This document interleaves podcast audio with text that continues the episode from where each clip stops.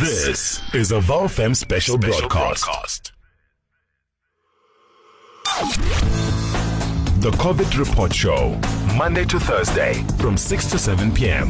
Exclusive to VOW FM 88.1. Hear it.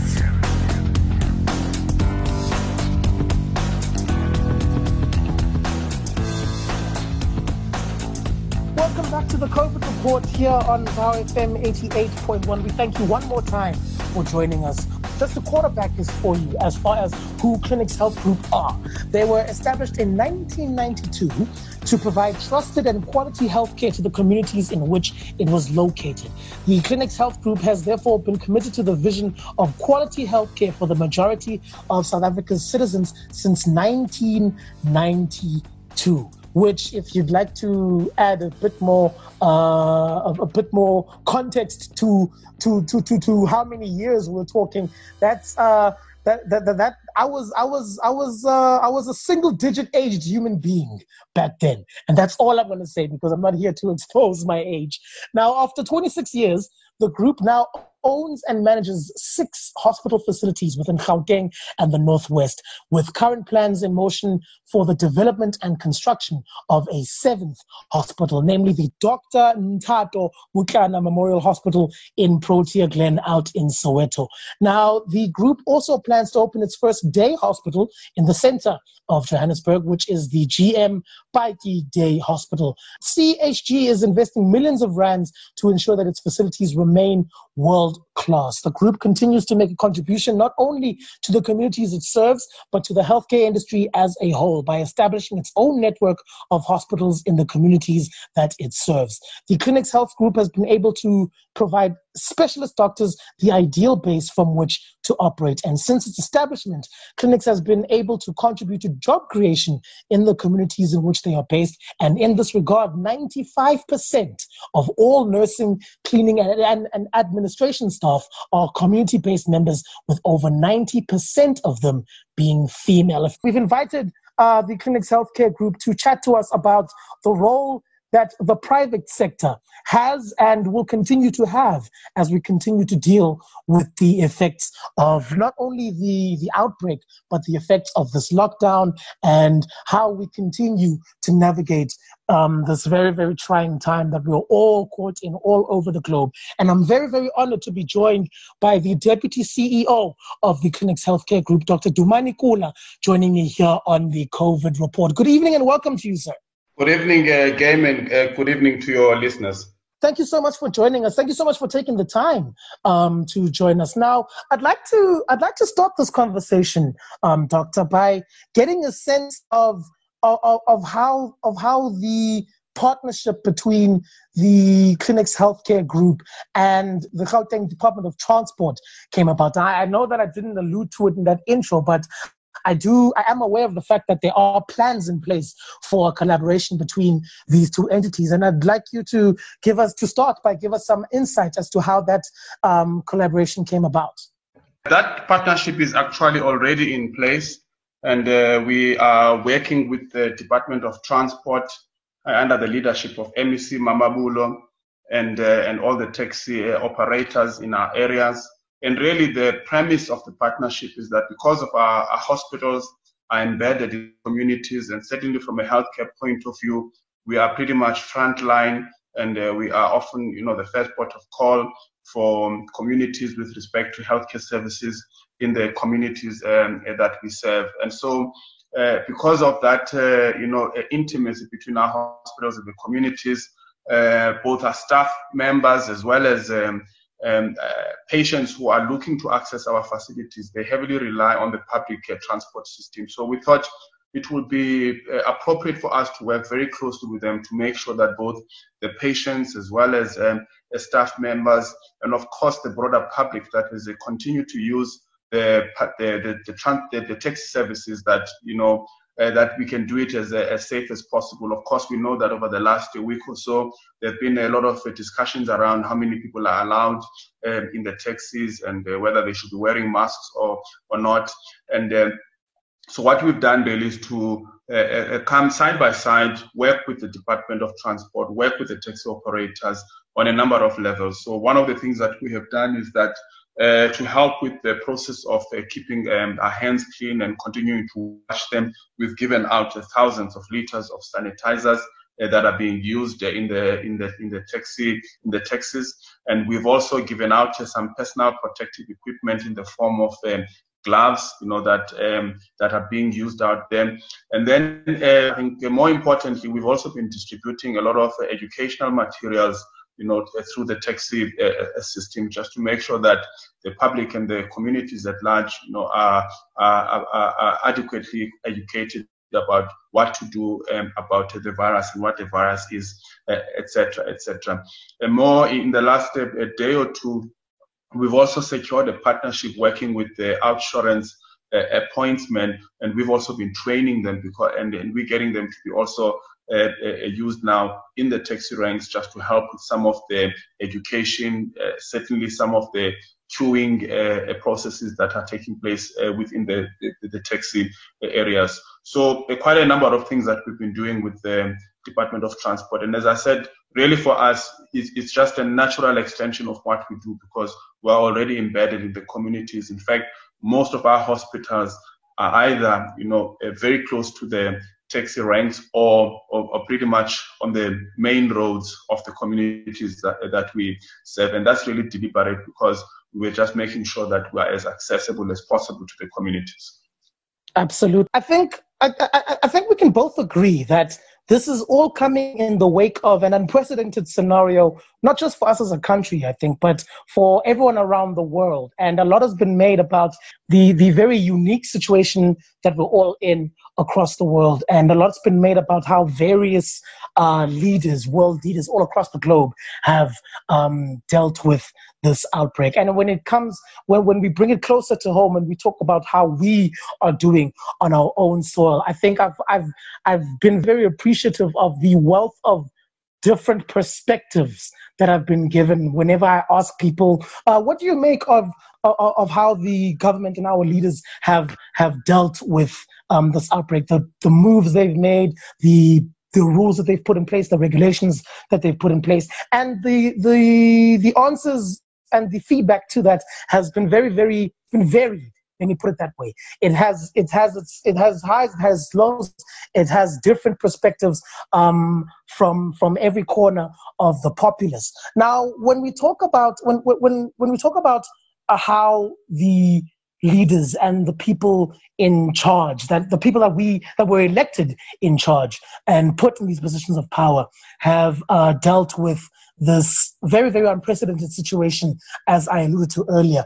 I'm curious to find out from you as to what you have made of the efforts that have been put in place and whether or not you are optimistic that these efforts will help um, put this virus under control in this country. So, Game, uh, I mean, it's a uh, I think you are spot on. This is probably one of the worst, uh, you know, uh, crises that we have had globally and um, and I think the challenge with uh, you know when when things happen within the healthcare system or they affect uh, you know the health of the population is that it has got uh, ripple effects you know across um, you know uh, different sectors, and I think I think it's quite evident even in our country now that uh, you know despite that we actually have um, you know less than 2,000 people who are confirmed to have uh, this uh, virus out of a population of almost 60 million. Pretty much the country has ground to a halt, you know, and that's really just talks to the potency of uh, impacts, you know, that come from, you know, uh, from a health uh, point of view. The last time, you know, the world dealt with something of this magnitude uh, was just a little over 100 years ago in 1918 with another pandemic flu uh, that took place back then. And, and that one, you know, it, um, it happened over three years. Uh, 50 million uh, people across the world, you know, died as a result uh, of, of, that uh, pandemic. And so, um, in a way, uh, we these things do not happen. Fortunately, they do not happen all the time. But when they do, they can have devastating, um, you know, consequences on on lives as well as livelihoods, on um, economies, on societies And I think uh, we should uh, brace ourselves, you know, that uh, after um, COVID, life is never going to be the same again. I think this, in a way, is going to be something that changes how life, business, and how health systems are shaped, not only locally, but um, but globally. So I think it's fair to say this is a very complicated uh, problem that we are dealing with. I'm sure uh, your listeners have heard that uh, you know that the Prime Minister of uh, of of the UK is uh, himself in hospital in intensive care, being looked after after having contracted uh, the virus. Many other world leaders, you know, have been exposed, um, you know, to this. So really, this is uh, no child's play. It's a very complex thing to manage. You will know that uh, even uh, big powerhouses like the US, they are struggling really uh, with uh, how uh, to contain the spread of the virus. I think they are now approaching about 400,000 people um, in their population, 400,000 400, um, people that have got um, the, the virus uh, in in that part of the world, and they, I think by far the largest number of people now who have got uh, the infection are in the U.S. and they are supposedly, you know, being uh, one of the global powerhouses. So this really the virus, know, age, it doesn't know economic or social status. It's very very complicated, and I think when we look um, internally in our country. Uh, of course, we are not uh, we are not spared. We are part of that global system. Uh, fortunately, we've had a couple of weeks, you know, um, to to prepare because this thing it started in China and then it uh, made waves uh, across Europe and then eventually into the Americas. And uh, I think uh, Africa, in a way, was one of the last uh, regions, you know, to be hit. So we had, in a way, two to three weeks of a, of a head start to make sure that we are a bit better prepared. And also, it also gives us the, you know, the advantage of being able to learn uh, just from watching what other health systems have done, but also being able to learn actually from the lessons you know, that they're able to share. Um, last week Friday, there was um, there was a, a, video conference between uh, top officials in China and our officials uh, exactly on these matters, just so that we can learn in detail in terms of what they did, the do's and don'ts. And so I think we've got a bit of an advantage in, that respect. Of course, it happens uh, for our country at a time where the economy itself is not in good shape. As you know, before even coronavirus uh, hit, the economy was struggling. We had already registered two uh, uh, quarters of, uh, of contraction in the economy. And then um, in the last week or two, we then got, uh, you know, uh, the global rating agencies also downgrading us.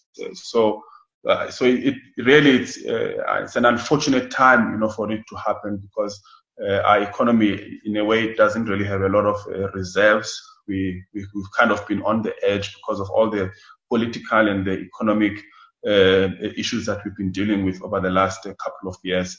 Um, but I think one should commend the response, uh, firstly from uh, the, the, the, political leadership in the country. I think the president has been leading that charge quite um, excellently and we commend him and his uh, and, and, and, cabinet uh, colleagues in how they have uh, tackled this. I think it's been very clear in terms of the message and the interventions that needed to happen, and they've really executed the, that quite well. So I think we, looking at what the government has done, the Minister of Health, the MECs, I think there's lots of uh, good work that has been done. You would have seen the stats also that, you know, uh, although there's a bit of caution that it looks like you know, we may be having some, um, you know, good progress in the last uh, a week or so with respect to the number of uh, people that are being detected to have um, the, infection. So we hope that that trend uh, sustains. Of course, the private sector itself, of which we are part of, is a very big part of the healthcare system. And we've also been working very closely with government, working very closely with the National Institute of Communicable Diseases, just to make sure that we are all aligned that the entire health system is uh, ready. And I think there has been a lot of goodwill, and uh, you know that has been uh, that has come through from both uh, private and uh, health sector, but also other sectors in the private uh, in, in, in, in, in the private space.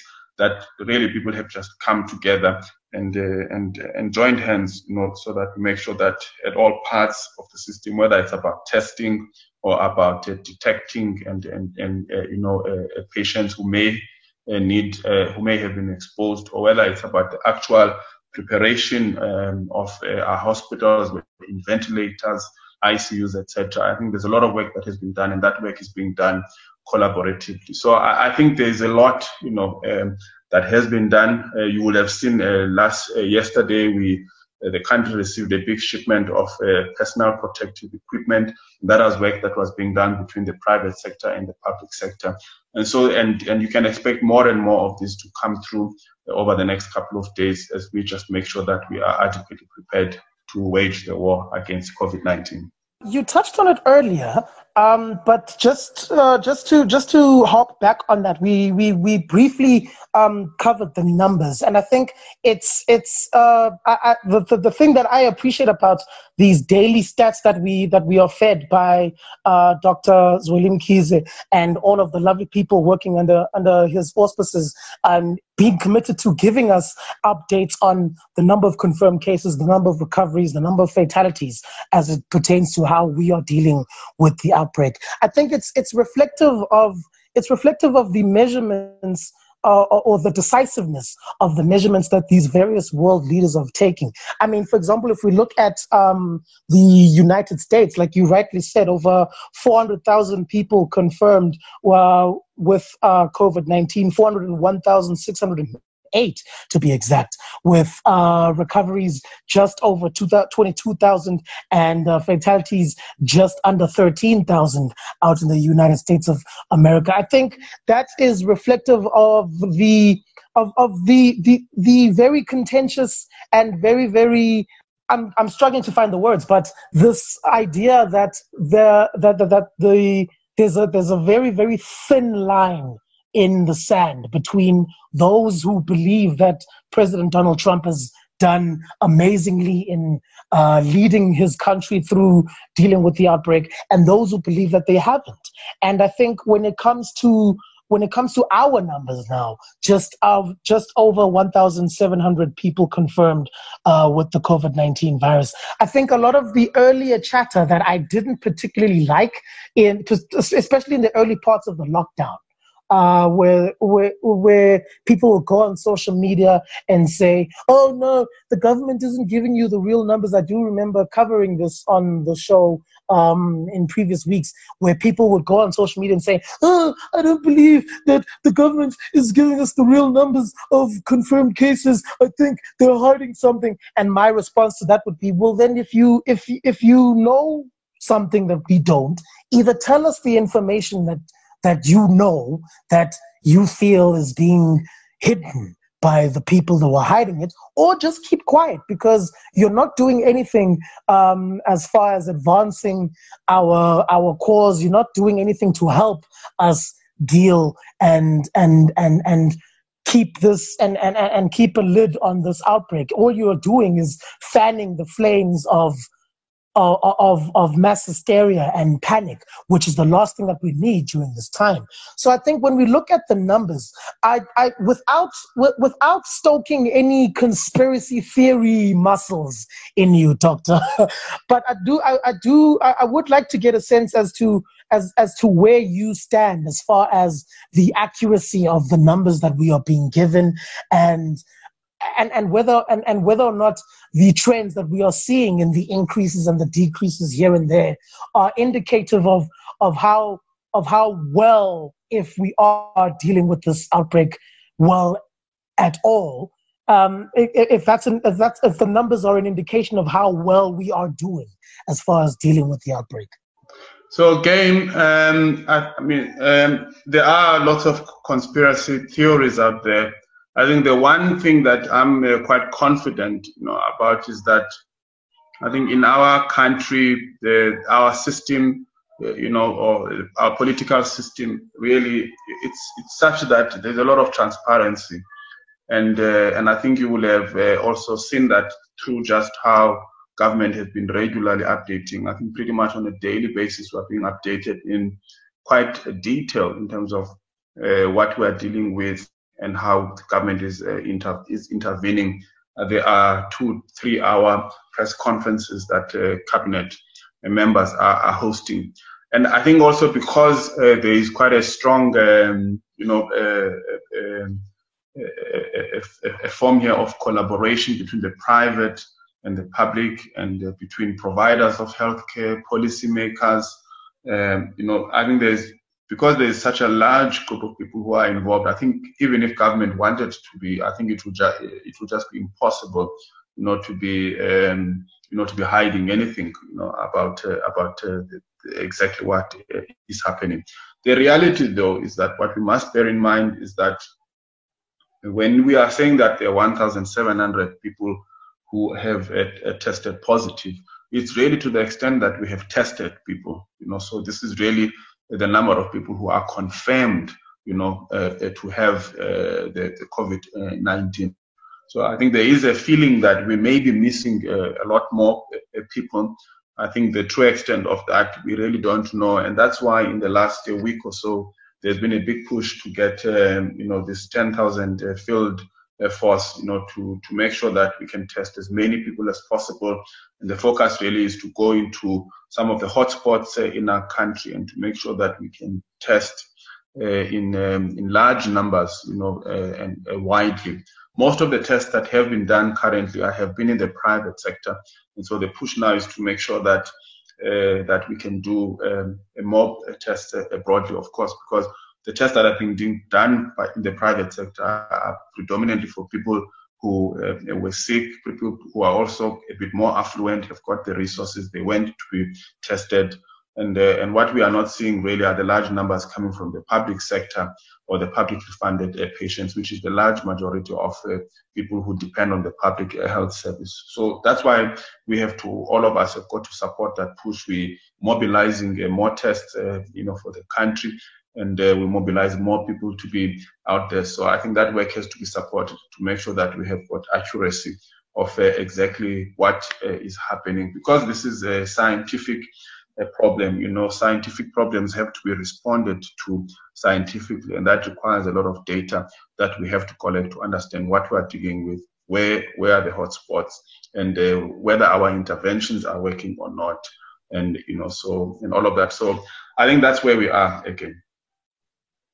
Absolutely, and I think it's also a reflective of the roles that each of us have to play. We've we've covered the role that the private sector has to play at times like this. And over the course of not only this show, but I think over the course of the greater global conversation uh, pertaining to the effects of this outbreak, a lot of a lot has been said about the various roles that different entities have to play, the, a lot the, the different roles that different entities can play in helping um, each other deal with the effects of this outbreak. And I think finally, uh, from me to you, Dr. Kula, before I let you go for this evening, as it, when we talk about the roles that we can play, I think um, to give you this sort of two slash three handed question to conclude our, our discussion, what do you think is the role of the academic community at a time like this. Do you think that the academic community has responded uh, to the call to be active during this time and a time like this quickly enough? And as far as the role that the greater South African populace has to play in our continued fight against COVID-19, what can what what role can they play to assist the to assist the fight? Uh, again, I think we are in a very fortunate position as a country. We have got a, a quite a strong, uh, you know, um, uh, academic uh, sector. Uh, we've also got quite a strong, um, you know, um, research, you know, um, base within the country. you will know that um, in many instances, when there have been outbreaks of this nature across the continent, you know, it has been actually uh, South Africa that has been at the forefront. You know, when there was the Ebola crisis in West Africa, it was South Africa that deployed its resources and technologies to be able to to help, um, you know, um, uh, detect and, um, and, and contain that particular problem. So I think we, we should be proud of of the fact that we, we actually have got a lot of expertise within the country. There was a, recently announced in the last week or two that there is a, a testing technology called uh, a, GeneXpert, GeneXpert that now is going to, is being rolled out in the US. We already have that technology in the country because we've been using it uh, to test uh, for TB.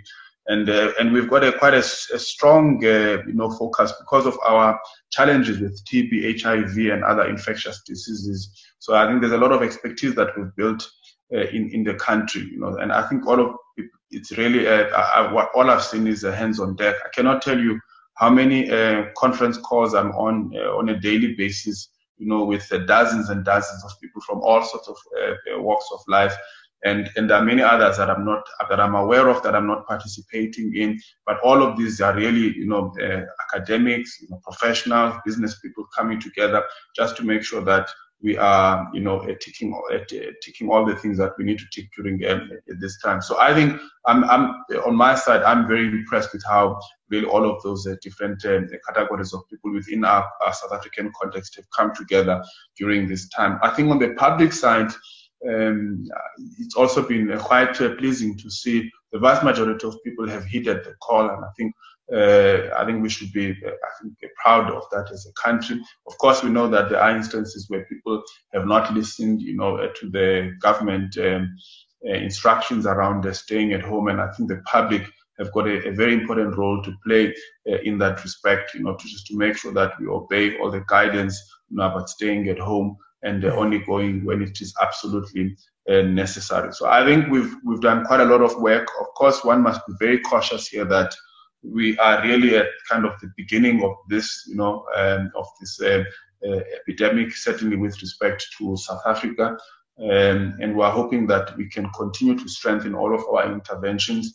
Uh, as of now, we haven't seen a lot of people who are hospitalized, and, uh, and, and hopefully there won't be many more. But our hospitals and certainly at Clinix, all of our hospitals are geared up. We've ordered medical equipment, we've ordered more uh, uh, pharmaceutical suppliers. We are getting more uh, personnel in the form of um, nurses in the specialized areas like ICU. We are, we've put out a call to doctors to come and support us just to make sure that should we need more hands on deck, that we have got all of those uh, resources immediately available uh, for us. So really, uh, I think for me, all around, it's been a, a great effort, but it's still early days. All of us must keep going. That is Deputy CEO of the Clinix Healthcare Group, Dr. Dumani Kula, chatting to us on the COVID report about the role, not only that the private sector has to play in our continued efforts to fight the effects of the COVID 19 outbreak, but the roles that, that hospitals have to play, the roles that the academic community has to play, the roles that the South African community um, as a whole can continue to play as we continue to deal with the effects of this outbreak. Doctor, thank you so much for a very eye opening discussion. And uh, thank you very much for the time one more time. Thank you, Game, and thank you to your listeners. Good evening. That was the Deputy CEO of the Clinix Healthcare Group, Dr. Dumani Kula. The COVID Report Show, Monday to Thursday from 6 to 7 p.m. Exclusive to VOW FM 88.1. Hear it.